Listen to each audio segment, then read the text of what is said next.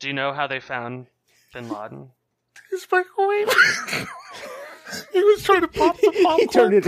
It wasn't his microwave. It He wanted a hot wasn't pocket. it was his cell phone. He wanted. A cell phone makes sense. It's a freaking GPS system. But if he could- went to put a hot pocket in a microwave and they found him, I would be impressed. You're listening to PHP Ugly, episode 53, recorded on March 16th, 2017. Today we talk about Patreon, trademarks, Midwest meetups, and your microwave watching you while you work. Let's get ugly. Hey, Eric, how's it going? Thomas, Thomas. Good afternoon, my friend. And shop Excuse me liver while over I here. close my window. Wait, who's that? Oh, jeez. Lurking in the darkness. Is- The, the same John? darkness you're in right now. Hey, John. How's it going? Good. How are you guys doing? John Congdon, Thomas Rideout, Eric Van Johnson, episode 53, PHP Ugly, where go? the first episode of season two. season two. We've all Ugh. renegotiated our contracts. We're not excited. We did the whole- We're doing it anyways for the money. we did the whole friends thing where we all just decided we, we had to get paid equally. Yeah. Nothing. Which which means some of us took a pay cut to to be here right now. I think it's Yeah. Eric. Oh, jeez. How's everybody going? I know uh, John had a rough week, man. Rough week. Yeah. Has uh, has some personal violation thing happening to you, huh? Mm. Wow, I am so confused right now. Your laptop, Okay, dude. so according to police Oh, reports, that thing. Oh, that Yeah. thing. so so th- the night we recorded our last podcast, probably while we were recording the podcast, my laptop was stolen. That sucked. just somebody just came and plucked it right out of your car, huh? Backpack Uh, and all. Yeah, I never leave that thing left in, or, or I never leave it in the car, let alone leave my car unlocked. And apparently, I did both on the same night. Mm, mm, mm. So, laptop, backpack, everything in the backpack gone. And It's the sad part was, funny. I wasn't, I, I was not the only one on my street that was hit that night. Yeah, and it's funny. You don't think about how much stuff you carry around in your backpack. Uh, Us geeks, especially us geeks who work remote, you don't think about how much you carry around in your backpack until it's gone, and then you're like working, and it's like, oh, where's that? Where's that notebook at? Oh, Mhm. damn it! That was in that bag. Exactly. So that Can't was. believe I wasn't even thinking about that. Yeah. Well, it's good. It's good you moved on. You got over it. I mean, that's a that's a positive. I wasn't expecting to bring that up on the air, I guess. Well, you know, we put it all out there, man. We're we're we're we're just we we live life in the public eye. I so guess that's so. how we're rolling. what about you, Thomas? How's your week been? Uh, pretty, pretty stressful. I, uh, Stressful. I'm a, I'm a little paranoid ever since I stole John's laptop.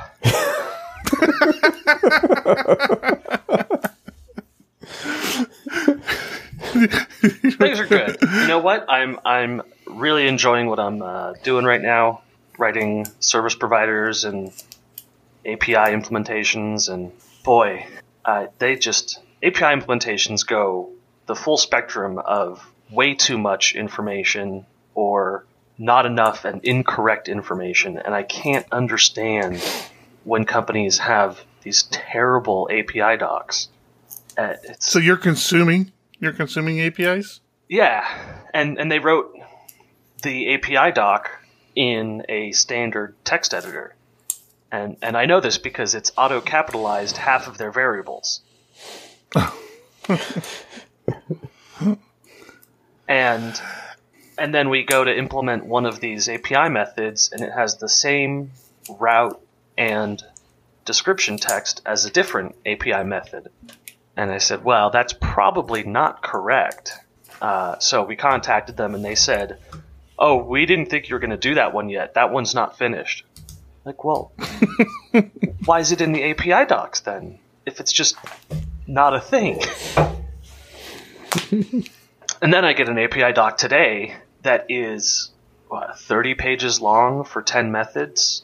And the first 10 pages are legal disclaimers about proper use of the API and then encoding for every string and uh, just extremely weird legalese for how they're not responsible for failures in the It's just strange stuff. I'm like, I don't want any of this. I just want input output. Why can't you just and it's in a PDF. So I mean, there's doing it the right way and then there's overdoing it the right way and then there's doing it the wrong way. And I seem to have gotten the overdoing it and underdoing it sides of the the coin this week.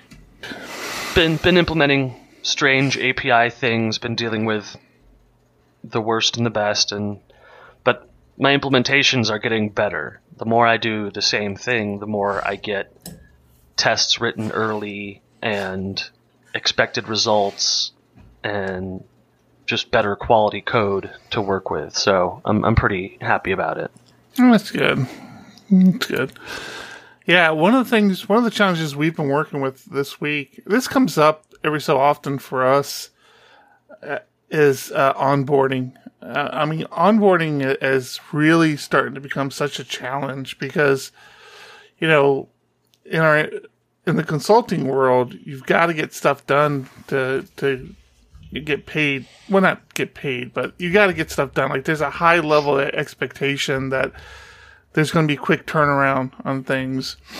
And uh, man, I just even onboarding just on new projects. I mean, we've been onboarding a new developer, which is you know, always challenging because you kind of forget some of the minute details of a development environment until somebody new steps in and, and they try to get up to speed with with everything.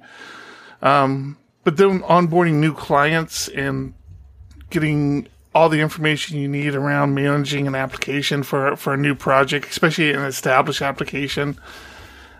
I really need to sit down and start to come up with a good playbook for onboarding clients and, and developers because I've been burning up way too much time with this and it's so frustrating for me. I think that's know, the hardest I, part. I was gonna say, I think that's the hardest part about bringing on a new client is taking into account that time for ramp up, for understanding their environment, what needs to be done, how to get started on the task they want completed.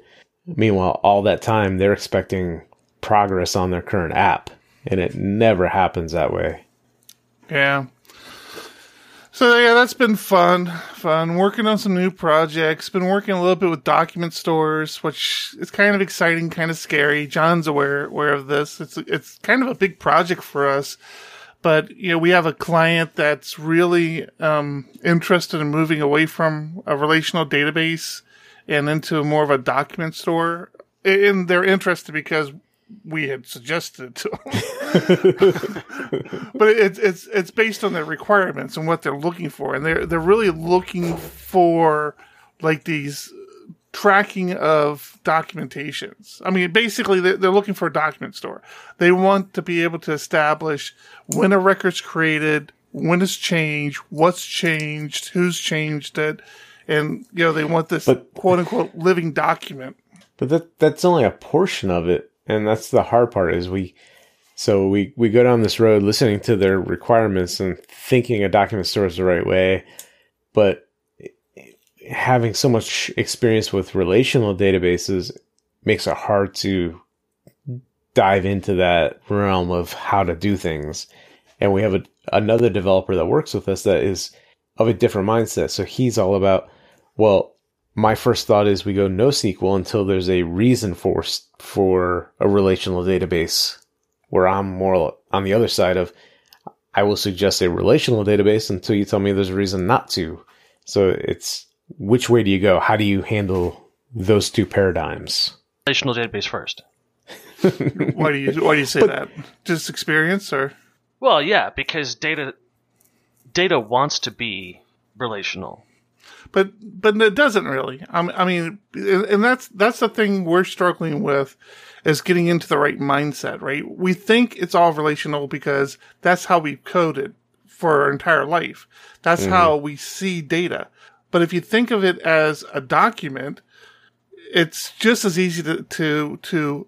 I I don't have trouble picturing data like that, like a user record being a document, and all the stuff that we would typically have as a relationship either being part of that document or you can still have relationships in a document store. They're just not as profound as a relational database. So I can see that. Where I start to struggle with, and the thing I was sharing with John earlier was that the problem with document stores is so much of the burden is put on the developer to police the data. You know, everything from validation to the expectation of what data is there, what data isn't there. That's completely that that falls completely on the developer at that point, and that's one of the things that concerns me. And to me, that that's even not a major concern because just like in a in a relational database, if you query and it's not there, it's it's empty. It's not there. My my bigger concern is understanding the reporting aspect and knowing upfront how you're going to query the database so that you're indexing properly. Sure, you need to index you need to index your tables properly. You know how you do it. You map reduce, which is basically turning non-relational data into relational data so you can report on it. Right. So it's it's going to be fun. I mean, I, I, mean, it's it's definitely something I want to do. I, I I'm concerned about the scope, the size of of of the implementation we're talking about leveraging this for. I, I would definitely feel more comfortable if it was smaller. And we're still in the experimental stage where we're we're tr- we're mocking together. So I'm I'm I'm literally pulling out data from the relational database, making those relationships and creating documents in, in a document store right now, and just kind of getting an understanding of what that looks like, how it feels, how it how it works within the application. So we're still very early in this kind of this discovery phase, but personally, I'm excited about it. I, it's something I've wanted to do for a while, and I, have actually worked on projects in the past that have implemented data stores, but I've never been the developer of it. Um, so it's I'm I'm comfortable with that aspect of it. I'm just concerned about the scope of this particular project that we're we're kind of targeting right now. Because I mean, it's it's the core of this company's business. If it doesn't work, or if it goes sideways, it's a huge, huge, huge problem. Yeah, no, I mean, I'm not saying that there aren't applications where data stores and no SQL don't work. There's definitely situations where data stores are the better solution. It's just that if I'm going to start storing data about users, I'm going to start relational, and then once the requirements expand, assess the options. No, no, I, I disagree with that. Your your data store the, however you're storing it, whether it's a relational database or um, you know a NoSQL solution, that is probably one of the hardest things to change once the train starts moving.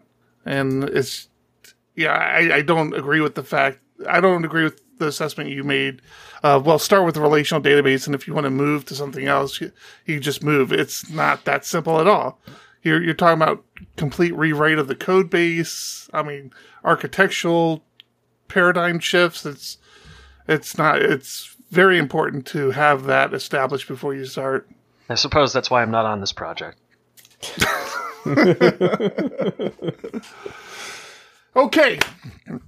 So we had a ton of things on our list yesterday, uh, yesterday last week, but we, got, we were having entirely too much fun with all of our special guests and didn't burn through everything. Had another pretty busy week. Um, so we have a fairly long list again this week, and we'll try to uh, pump through as much of this as possible. But I don't, I again don't know if we're going to be able to get through it all. Uh, don't worry, um, some of it's dumb, and I'm just going to say it's dumb. That'll be my whole that's, my whole input. fine with me. I, am perfectly fine with that. Have, so one of the articles. So, I, I was going to ask: Have either of you guys ever done anything with Patreon? Yes. Have you ever contributed? Yes. You've contributed, for, or, or for what kind of content? Uh, for a guy who used to work for uh, games industry news mm-hmm. and quit because of how corrupt it was, and started his own game industry news that was entirely funded by uh, viewers. His name's Danny O'Dwyer. He's excellent writer and interviewer, and he's covering all sorts of fantastic stuff. So I can't tell you. I've gone to Patreon a couple of times to start to fill out to, to contribute to a couple of different YouTubers that I like to follow, and I I think the terms and conditions keep frightening me because I'm not clear on how the service works. Because I know that you're contributing when it comes to YouTube, you're contributing X dollars per video.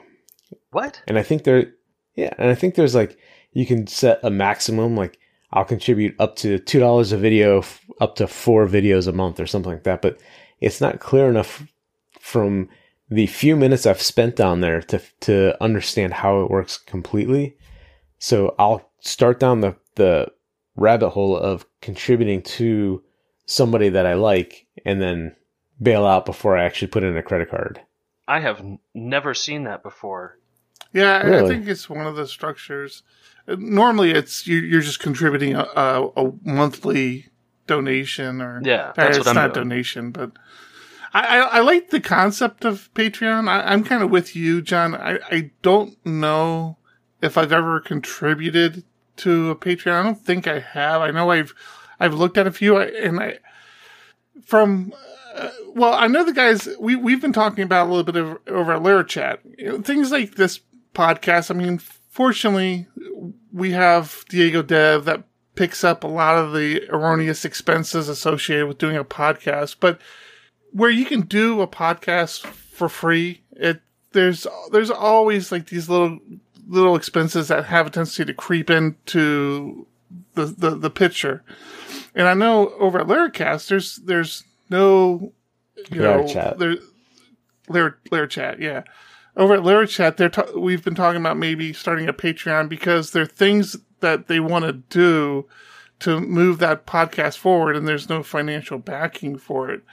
Um, I mean, it was again, we did a little financial backing for them to get their audio stream up on iTunes and uh, Google Play, but you know, there's a lot of things that that they want to do, and in in the open source world, all these people that work on all these open source projects that you know really save so much time um, for people. You know, I, I like the concept of of Patreon for that, but it's weird. It's it's really comes down to you know seeing what true value people put on initiatives. Um, so this obviously is leading into a couple stories we have this week. One of the stories that queued up last week is, uh, uh, you know, Thomas Scher, my name guy, but Sebastian, what's this guy's last name? Bergmann. Bergmann. Bergmann. Okay, I thought that was a little too easy, and I didn't want to say it. Sebastian Bergmann, who who is the creator of PHP Unit and a couple other uh, very key packages. You know, he started a Patreon, and uh, like I said, I had I had had this one queued up for last week's show because I thought it was really interesting. It's like how many of us use PHP Unit on a daily basis, and how much time does it has it saved us, and how how many times has it- has it saved our ass? Because uh, you know we we write tests that get caught, and you know we don't break things in production.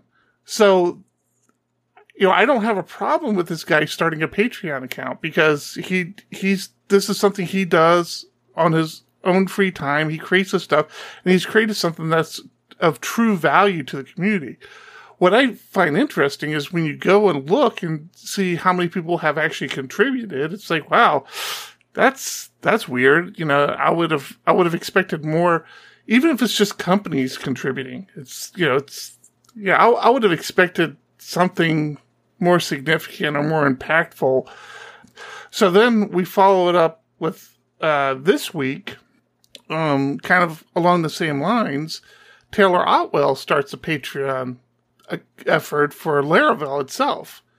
Now his is a little different, um, and again, I, I, I kind of support it. I have, I do have some concerns around it, but you know, basically, his Patreon is you have it's you have the ability to pay for support from the Laravel company that Taylor owns. Really? Yeah, so it's it's essentially how you can you know you can get personalized support for for Laravel. So I don't have a problem with that at all. I, I think it's a perf- perfectly reasonable model. Where my, where my concerns start to rise from that is, you know, is there a concern that he would ever pull back from contributing through the community? Like, you know what I mean? It's like, it's like, do we run into this paradigm where he, he, we find him l- less useful in the open community because you know, he now has this model in the back where you can pay for support all you want. But, so, but I think that's the whole point of open source. Where open source makes their money is through support contracts and installation help, that type of interaction. It's not from the product itself because if you have people capable of using it, it's free. But I agree. The people spending their time to help you implement it, that costs you money. Yeah, but it's it's kind of the pay in advance model uh, or the re- the retainer model where he's he's limiting himself to 24 platinum or diamond level members uh, who get monthly video conferences with him to discuss Laravel stuff. Right.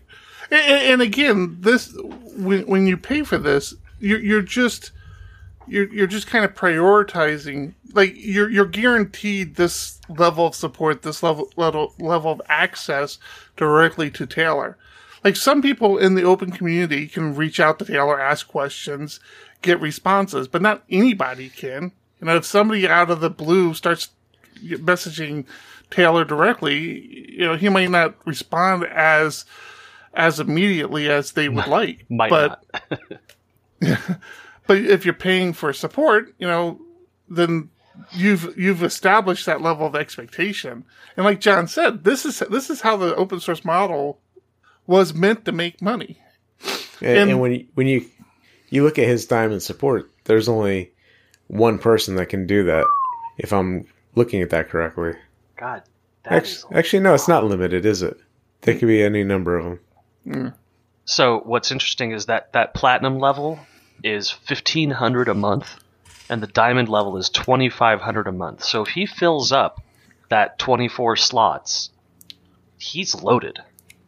Wh- Where are you seeing that it's limited to 24? Uh, the links will be in the description, but on the on the medium.com post that Taylor wrote, he explained that uh, companies while explaining the different support levels, he explained that diamond and platinum will be limited to 24 companies total.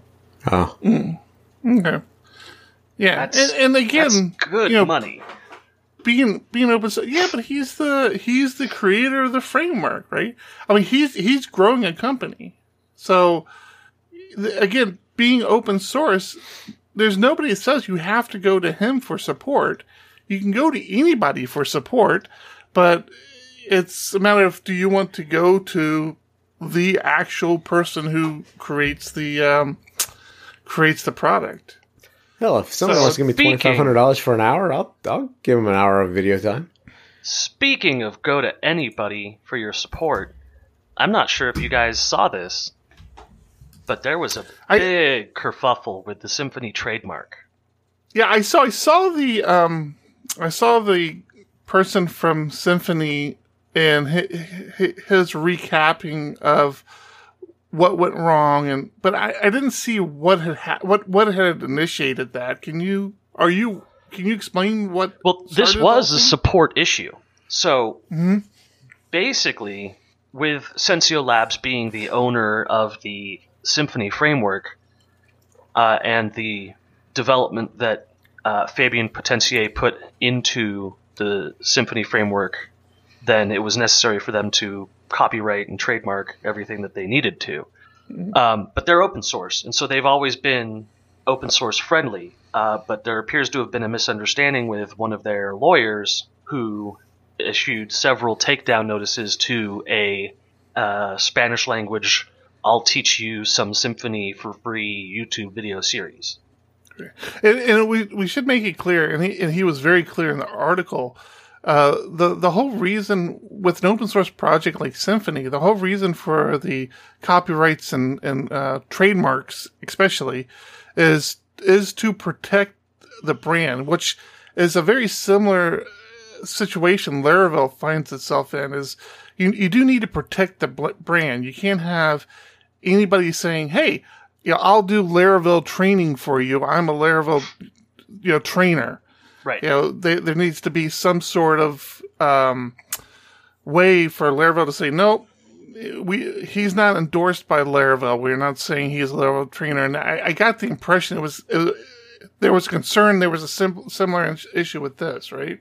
Well, so Sensio Labs has gotten calls from angry customers saying, I paid for your training and it was awful and I didn't get the coverage I wanted out of it. And Sensio has said, You didn't pay for training with us. And it turns out some company has just stated we are Symfony certified training centers, and that's a violation of the trademark. Um, the trademark has really clear uses on when you can say, I know Symfony and I can teach it to you, and when you can say, I teach Symfony or we are a Symfony education center. It's, it's a weird line that they have to draw, but they have to draw it because the purpose of protecting their brand is also to protect their consumers. Um, they want to make sure that when you when you buy something that's Symfony branded, it's real. Right. They have a similar a similar line that they draw with conferences, right? It's like not anybody can say they're a Symfony conference. They have to kind of get a blessing from the Symfony project that they're actually a Symfony conference. Yeah. And so Fabien, who has has always been the figurehead for Symfony, uh, is hugely apologetic in this. I mean, uh, excessively so, in my opinion. He he goes in this article to explain everything about how the trademark system works and why it works and what they're doing with it. Um, and I think it, I think it could have been easy for him to say, "Our lawyer screwed up. He's fired. We're doing it by hand now ourselves," which is the end result. Uh, they fired the law firm that they were using, and now uh, Fabien is the only one who can issue uh, notices of trademark infringement personally. So he really jumped on it and he really feels bad about the whole situation. But I mean, if I was in his shoes, I wouldn't feel bad in, at all about what he had to do. You know, and an accident occurred that wasn't his fault, and he's taken more a more oversight position to ensure that it doesn't happen again. It's, it's good on him, right? So, so uh, in the in the bottom line to the story was that the the the group that was being put in question, they were a legitimate Symfony training group, right? Uh, they were they were legitimate, free, open source supporting uh, website. It was just tutorials, mm-hmm. which is perfectly fine under the Symfony license. Uh, they weren't in any way claiming to be experts. Yeah, it was good read, and it's, it's a good kind of discussion around trademarks and open source. Um, but yeah, it, it was. I, I wasn't sure what the. I, I don't follow Symfony that closely, so I wasn't sure of the the fallout that you know he was referencing. But yeah, uh, it's the Twitterverse. Uh, it it hit Twitter, and Twitter moved faster than he could respond, so it kind of snowballed on him a little. But it's also vastly inflated because it's Twitter.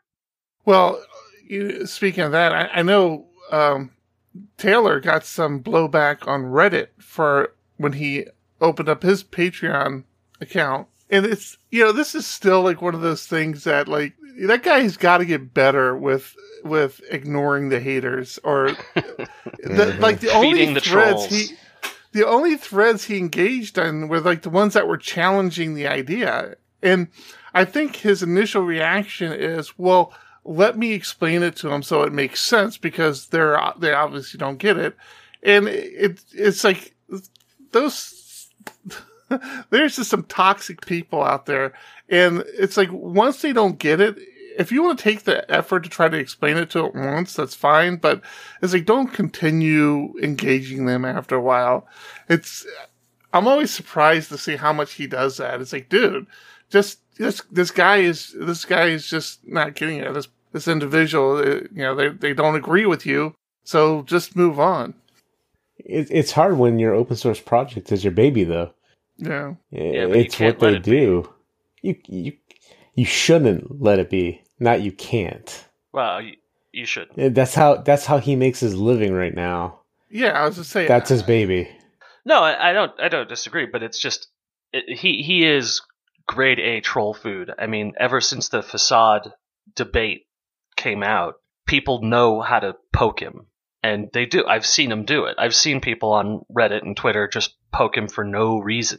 And he feeds into it, which, uh, you know, I, I think every open source guru has their, their points where if you poke them wrong, they'll snap at you. I know Linus Torvald is sort of notorious for uh, not suffering idiots lightly, but still, it's there's there's better ways to expend your energy. Sometimes easier easier said than done. Last week, Laravel had their LaraCon online, which was a completely online conference. Uh, it sounds like it was a pretty big success. I actually didn't attend.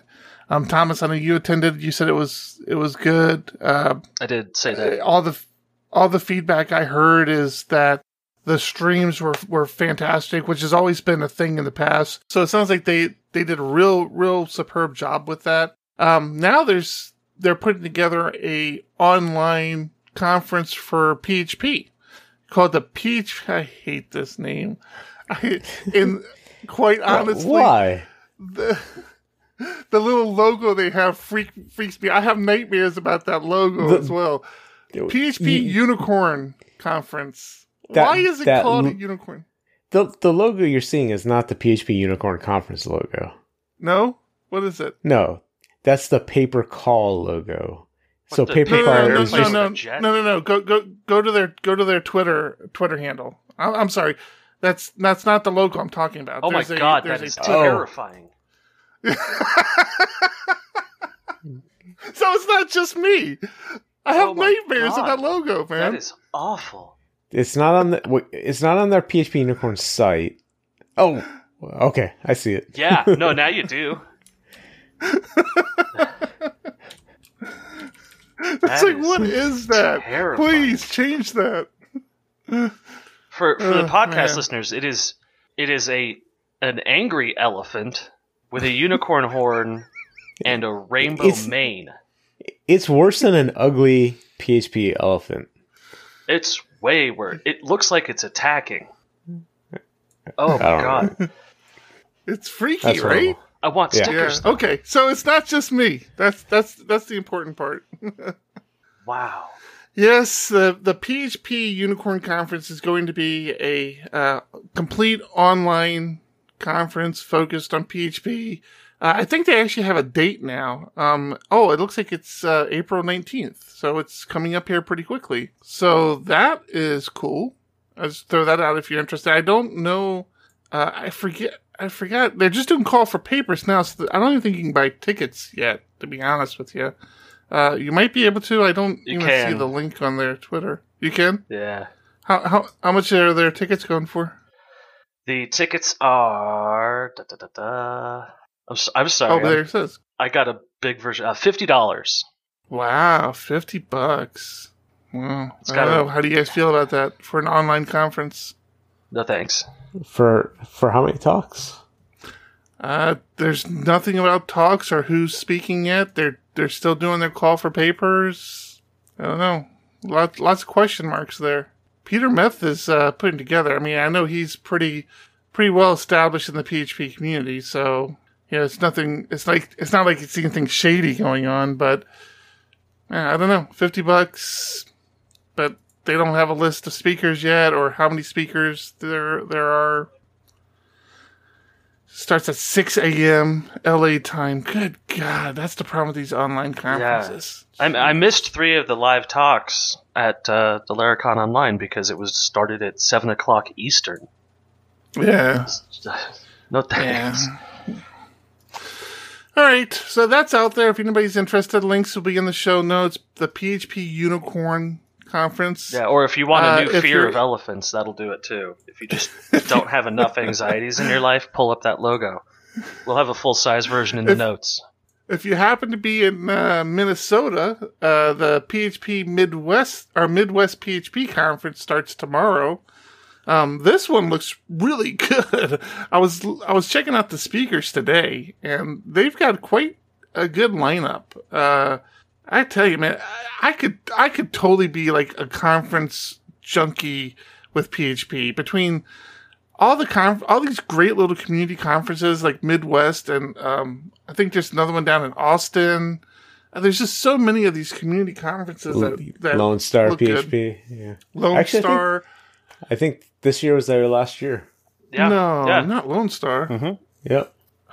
Man, I really wanted to go to that one too. There's the one down in uh, Florida. Uh, what, what what's that one called? Sunshine Sunshine PHP. Sunshine PHP. See, yeah. these PHP conferences closing leaves an, op- an option open for San Diego PHP conference. I know.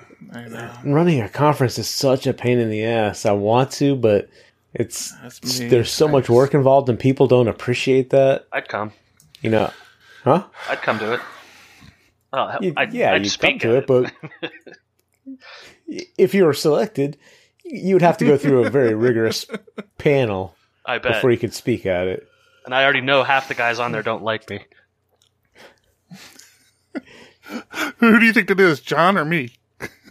No, I was assuming the panel would have two more people that just didn't know me.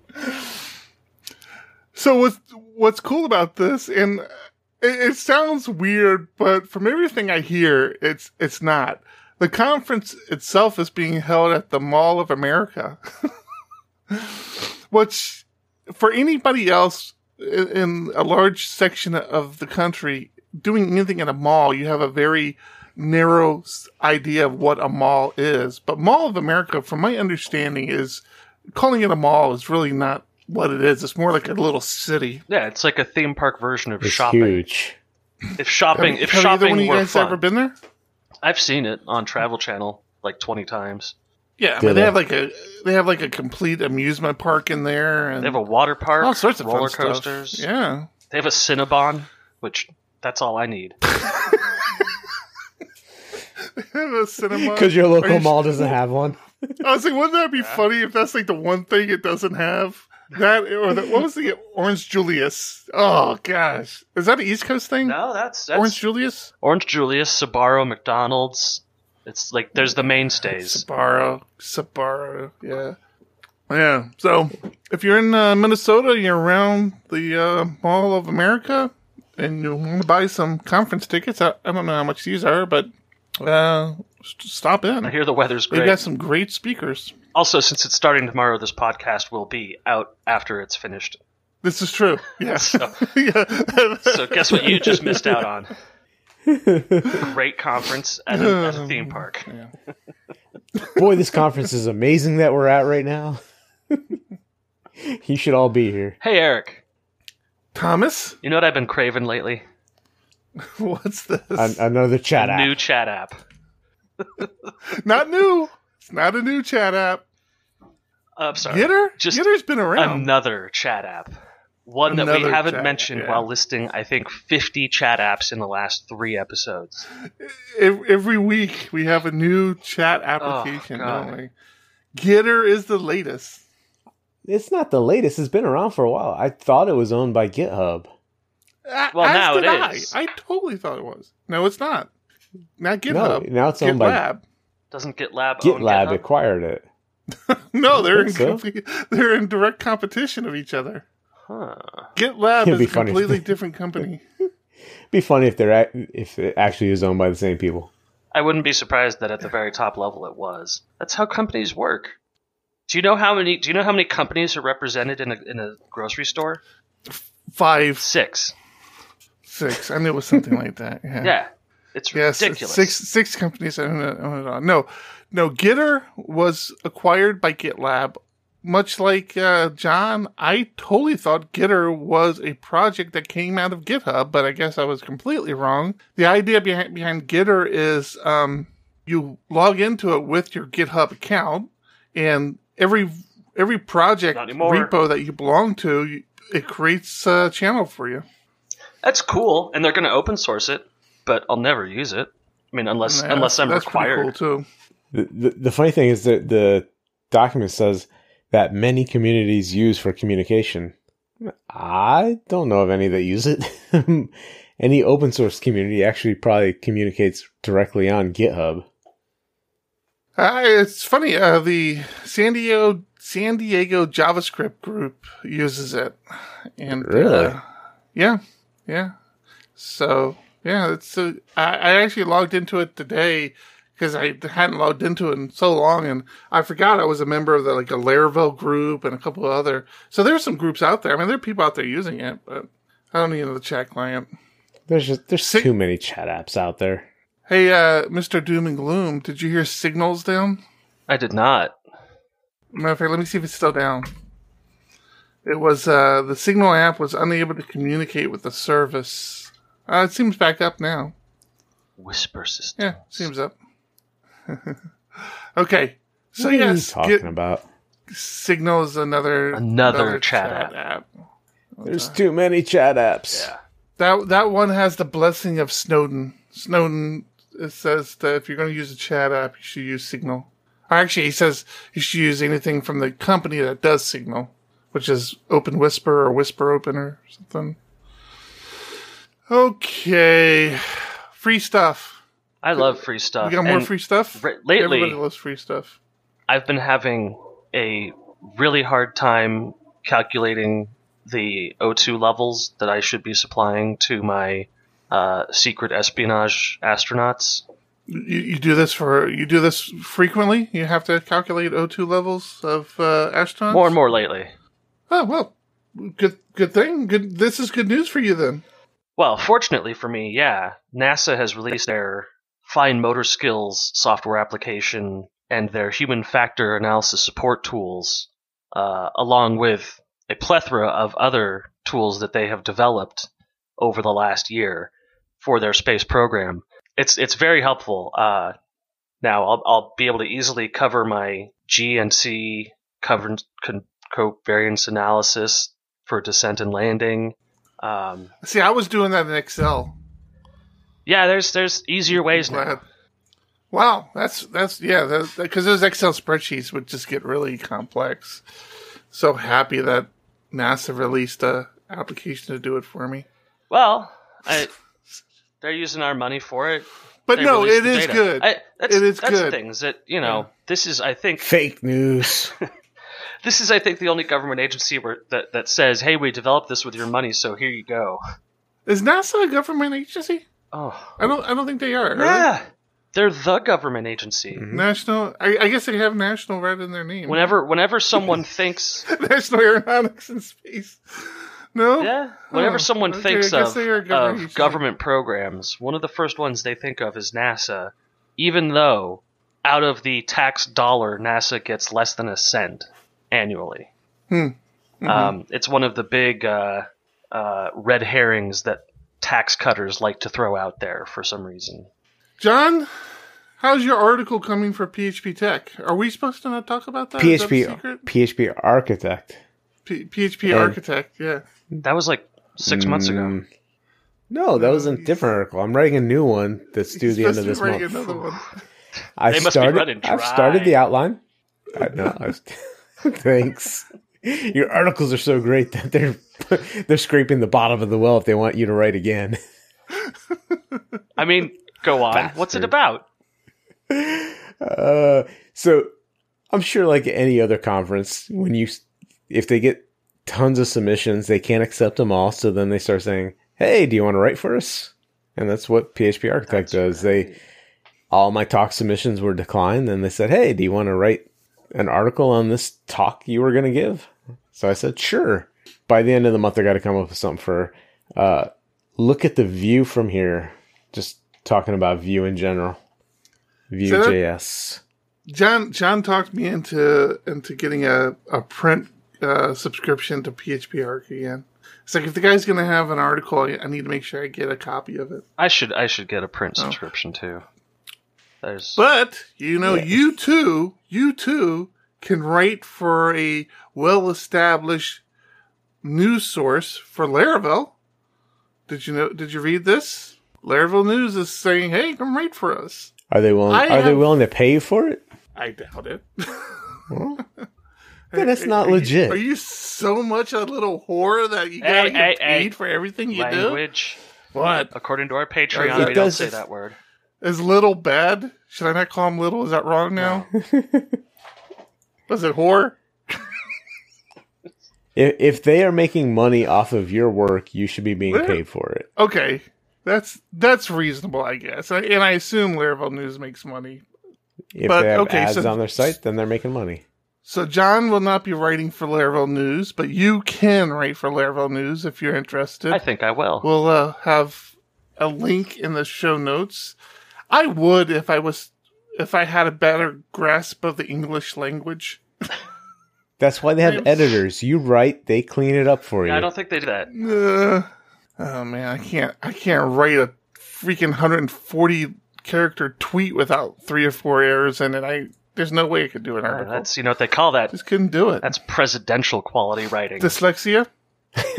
oh, there you. Just stick to five or six words, you're good to go. I've been tapped.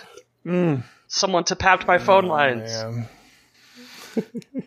Ha- have anybody put uh put tape over the cameras in their microwaves yet? Just just curious. I Has that been a thing? yet? I haven't been able to find the camera in my microwave, but now I also now I also don't they're have there. a microwave. They're there somewhere. It turns out they're harder to put back together. Have you gotten rid of your microwave now? no, it's just in pieces on the kitchen table. Are you serious? No, Have you have you, have you disassembled your No. microwave? Oh god. no, but I can tell you that what that what Kellyanne Conway said, which was turning microwaves into cameras, she was close. She was closer. She was Okay. closer than than we like Here to we think. go. We are at 50 minutes in the show, so we're we're we're hovering right around doom and gloom. So Hovering here, around it, we're on top of it, baby. Wouldn't your microwave need to? Wouldn't your microwave need to be internet connected before they could turn it into a camera? No, Holy crap, he's No. right. No. No, What? What do you mean no? uh, no. How, first first thing, Come on, come on, doom and gloom. Tell us how this works. You really want to I want to hear this. I can understand the concept of the potential So there what happens? for somebody to be able to turn that on. They can't turn it on. They have to wait for you to turn it on. I, I just don't even know if this guy's serious anymore. Go ahead, keep talking. So microwaves work by using a device called a magnetron, which produces microwave radiation out of one side of it. Mhm. The other side produces a large amount of electrostatic noise. So you could map that electrostatic noise because the volume of it is so high and its interaction with different materials in a household to get a layout of a household when someone turned the microwave on. Right. So they're not remotely monitoring if that's the case. They would No, but they're generating they're generating a picture of the structure of your house from outside the house. You can log into Zillow and see the structure of my house. It's potentially. Uh, no, not potentially. no, you. you- This technology is in practice. so Yeah. so are there But- are there like, black but vans to get parked that, somebody has house? to be right. Somebody has to be outside your house to get that. It's not through the internet. It can be done from it can be done from a couple hundred feet above a house. If if you're doing that, I mean, can't you just start sending in pings into the house? I mean, why do you need the microwave? Because for pings that? are considered active radar, whereas a microwave being used on purpose is considered a passive detection system. Do you know how they found Bin Laden? his microwave. he was trying to pop the popcorn. he turned it. It wasn't his microwave. It He wanted a hot wasn't his pocket. microwave, but it was his cell phone. He phone. wanted. A cell phone makes sense. It's a freaking GPS system. But if he could- went to put a hot pocket in a microwave and they found him, I would be impressed. Well, they- his last words. Why do I want that hot they use that pocket?" they use the technology to map a house before they do a a bust in and arrest or bust in and kill action. Here's here's the thing, right? Is that Kellyanne Conway, who has access to confidential information because she works at the White House, accidentally said, "By the way, we have this technology," and everyone laughed and said she's stupid. Uh, but what she actually did was accidentally leak uh, classified information about intelligence gathering devices. So it's great that the media just laughed and pointed, but the reality is is that what she did was treasonous because she had said something that she had heard during meetings and everyone laughed, but that's not actually something we should be laughing at. Microwaves can be used to create these kinds of diagrams of households. that technology cost a lot of money to develop, and we use it in absolute secrecy so that no one else knows that we do it, except that she went on Good Morning America and said, I'm stupid and don't know what secret is. Fortunately, You sound Okay, su- Thomas. fortunately, surprised. everyone just said, You are stupid, and thought that the secret part was stupid too. But it wasn't. You, Thomas, we're running out of time. You want Oh, to jump my into any God. of these? You know what? I, I have a story here. I have a story here that I don't think will surprise anybody. A a Cape Cod fishing guide website. You know, just the classic tourist trap, seasonal thing, prices, tour listings. Just a little website to help people find the tour that they wanted. Uh, hosted on WordPress, couple WordPress plugins, and then no one ever looked at the server again until the person who was given the job of setting up and running this site got some weird phone calls about scams being run off of his domain. I'm shocked. Not WordPress. Yeah, WordPress. Um, and yeah, WordPress getting hacked isn't too shocking. Holy crap! I misread this domain. Just read Harry Balls. It's not Harry Balls. By the way, Hairball It's charters. Hairbar charters. Harry Balls would have been so much funnier. Okay, Harry Balls. What what Well, the, happened? the issue in this case was the was the size of what was being done. Is that The size of the Size. hairballs. of Harry Balls hairball- size. Gotcha. The size of the hack here was thousands and thousands of web pages being set up to piggyback on his domain, forwarding to all sorts of other scam sites, uh, different fraud systems, and just How how is this scene different than any, other hacked WordPress site? Just just the amount. they submitted 565,000 pages, of which 229,000 got indexed by Google. And this guy didn't notice. This guy never looked at his uh, his Google Analytics or anything. To I'm- I'm say, guessing "Damn, not." I- I- killing it here, killing it. So yeah, Oh, if you man. run a WordPress site, I think step one is don't, and I think step two is make sure you're on top of it because he just got destroyed. I I just I don't, I find the whole thing absolutely hilarious. That was not very doom and gloomy. You're, you're disappointing me. Is, is that Oh, it? I've Are got- we done? I've got a little bit more. You got two minutes. No. I'm very excited about MIT right now, the Massachusetts Institute of Technology. Okay. M- I, I'm excited about this MIT. too. I, I don't think this is doom and gloom no, at I think this is Yeah. fantastic. I, it fits in doom and gloom because the web page is white text on a straight black background with quotes from uh, leaders of freedom movements. it's it just fits my mo so perfectly. But MIT has announced the annual Disobedience Award, which is a 200 and This this is the first this is the time. first. though, this is the first. it? This is a two hundred and fifty thousand dollar prize So- for the person who is an extraordinary Can't really example of disobedience for the benefit of society. And basically, this is the Edward Snowden Award. Can I disobedience you? Just it can't be annual if it's the first. Well, they've announced that it will be Just let you annual. know. This is the first. First they want annual. Until it's until it happens again. It won't be annual. It's the first, first ever. Yes, uh, yes. Social disobedience. This this has got to be like a hacker's dream. To Oh, absolutely. win one of This is this is a whistleblower award. This is a hacker award. This is if you see something, say something. It is fantastic.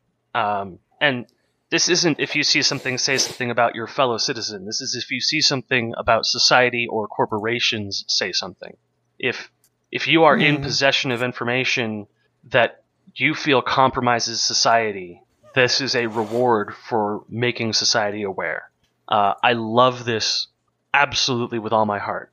Um, this this kind of social disobedience should should be encouraged. People shouldn't be afraid of corporations or losing their job because they see something wrong and don't want to do it anymore. So huge, huge props to MIT's Media Lab. Yeah, we have to keep a close eye on this one and, and see if who actually wins it and what's put up for nomination. All that stuff is going to be pretty cool. I was just telling John about how the uh, creator of uh, programming podcasts commented on one of our podcasts where we were talking about being on the popular list Oh yeah, on yeah. that site. And we were we, we thought it was a fluke or just a random occurrence. And he commented and says, No, it's not a fluke. The popular list on programmingpodcast.com is a live list, is what he said. So he's he he legitimized our popularity. You shouldn't tell him about all those fake hits from Morocco then. That's fine. Okay, Thomas, right out. Let's do this. So we don't do Take a lot of home. political discussion on this channel, uh, on this podcast. Uh, is something that we said up until January. um, one of the one of the core Republican beliefs is smaller government, and to achieve this end, it's easier to start backwards, to roll back newest laws first, and then move back to older and older systems. Unfortunately, this means that a lot of the protection laws that were in place for the internet era are getting attacked pretty hardcore. Um, specifically, rules that were put in place to protect users' ownership of their own data and the rights of service providers to collect and sell data without notification of users, which is now on the chopping block. So, this bill, which we were going to talk about last week, actually passed the Senate this week and is now being moved on to the House, where it looks like it's going to go unchallenged. Or, So previously, Obama had something in place that banned ISPs from selling browser data, location, financial, health information, you know, children's information, a whole slew of stuff, right? yeah, basically, they said that if you give your social security number to an internet service provider, they can't go sell your social security number to someone else. Um, Which is, I think, a reasonable thing to say about something that we now mostly agree is a utility and not a luxury service. Mm-hmm. So this regulation will essentially end the FCC's oversight of the internet and put it entirely back into the hands of corporations. Uh, it rolls back a large number of net neutrality rules, privacy rules, and just defense of consumers. And then somehow stating that this is for the benefit of consumers, which I find absolutely mind blowing the idea that that service providers will be able to sell our data now, so that will make internet service providers provide cheaper service. Uh, It's bizarre. So. I want to make sure that, that everyone who listens to our podcast, which is a technology podcast, knows that this law is out here, knows that your security and your family's security is being threatened by this bizarre ruling or this, this bizarre bill that's being proposed um, and that you should actively protect your security on the internet. You should encrypt what you can and defend what you can't. That's my that's my that's my doom and gloom. I mean, that's I know I don't have a, a long. It's pretty weak doom and gloom for you. You know, you set that bar pretty high. The, the more I talk to people, the more they anticipate your doom and gloom. So you've kind of set that bar a little high. I think you've disappointed your fans. I'm, If you I'm give not me gonna two lie. minutes, I'll I'll bring it all the way back. All no, the way no back. more minutes. We're we're Damn. out of we're out of minutes. There's no more so far out of minutes. No more. His microwave cards. story is pretty doom and gloomy. I mean, that's that's Which the one? thing. His his This microwave is story. this is this is pretty doom gloomy. gloomier than doomier because it just it signs an end of protections for consumers in America. Um, and yeah, it, it's, it doesn't have the punch that my doom stories usually have. It just has the general sadness of inevitability that that hangs over all of our lives. Get this circling the drain. You just get the sense that you're circling the Yeah. drain. Yeah. All right. Well, I know. I know. John is begging to go to bed here. I'm so exhausted. Oh my god.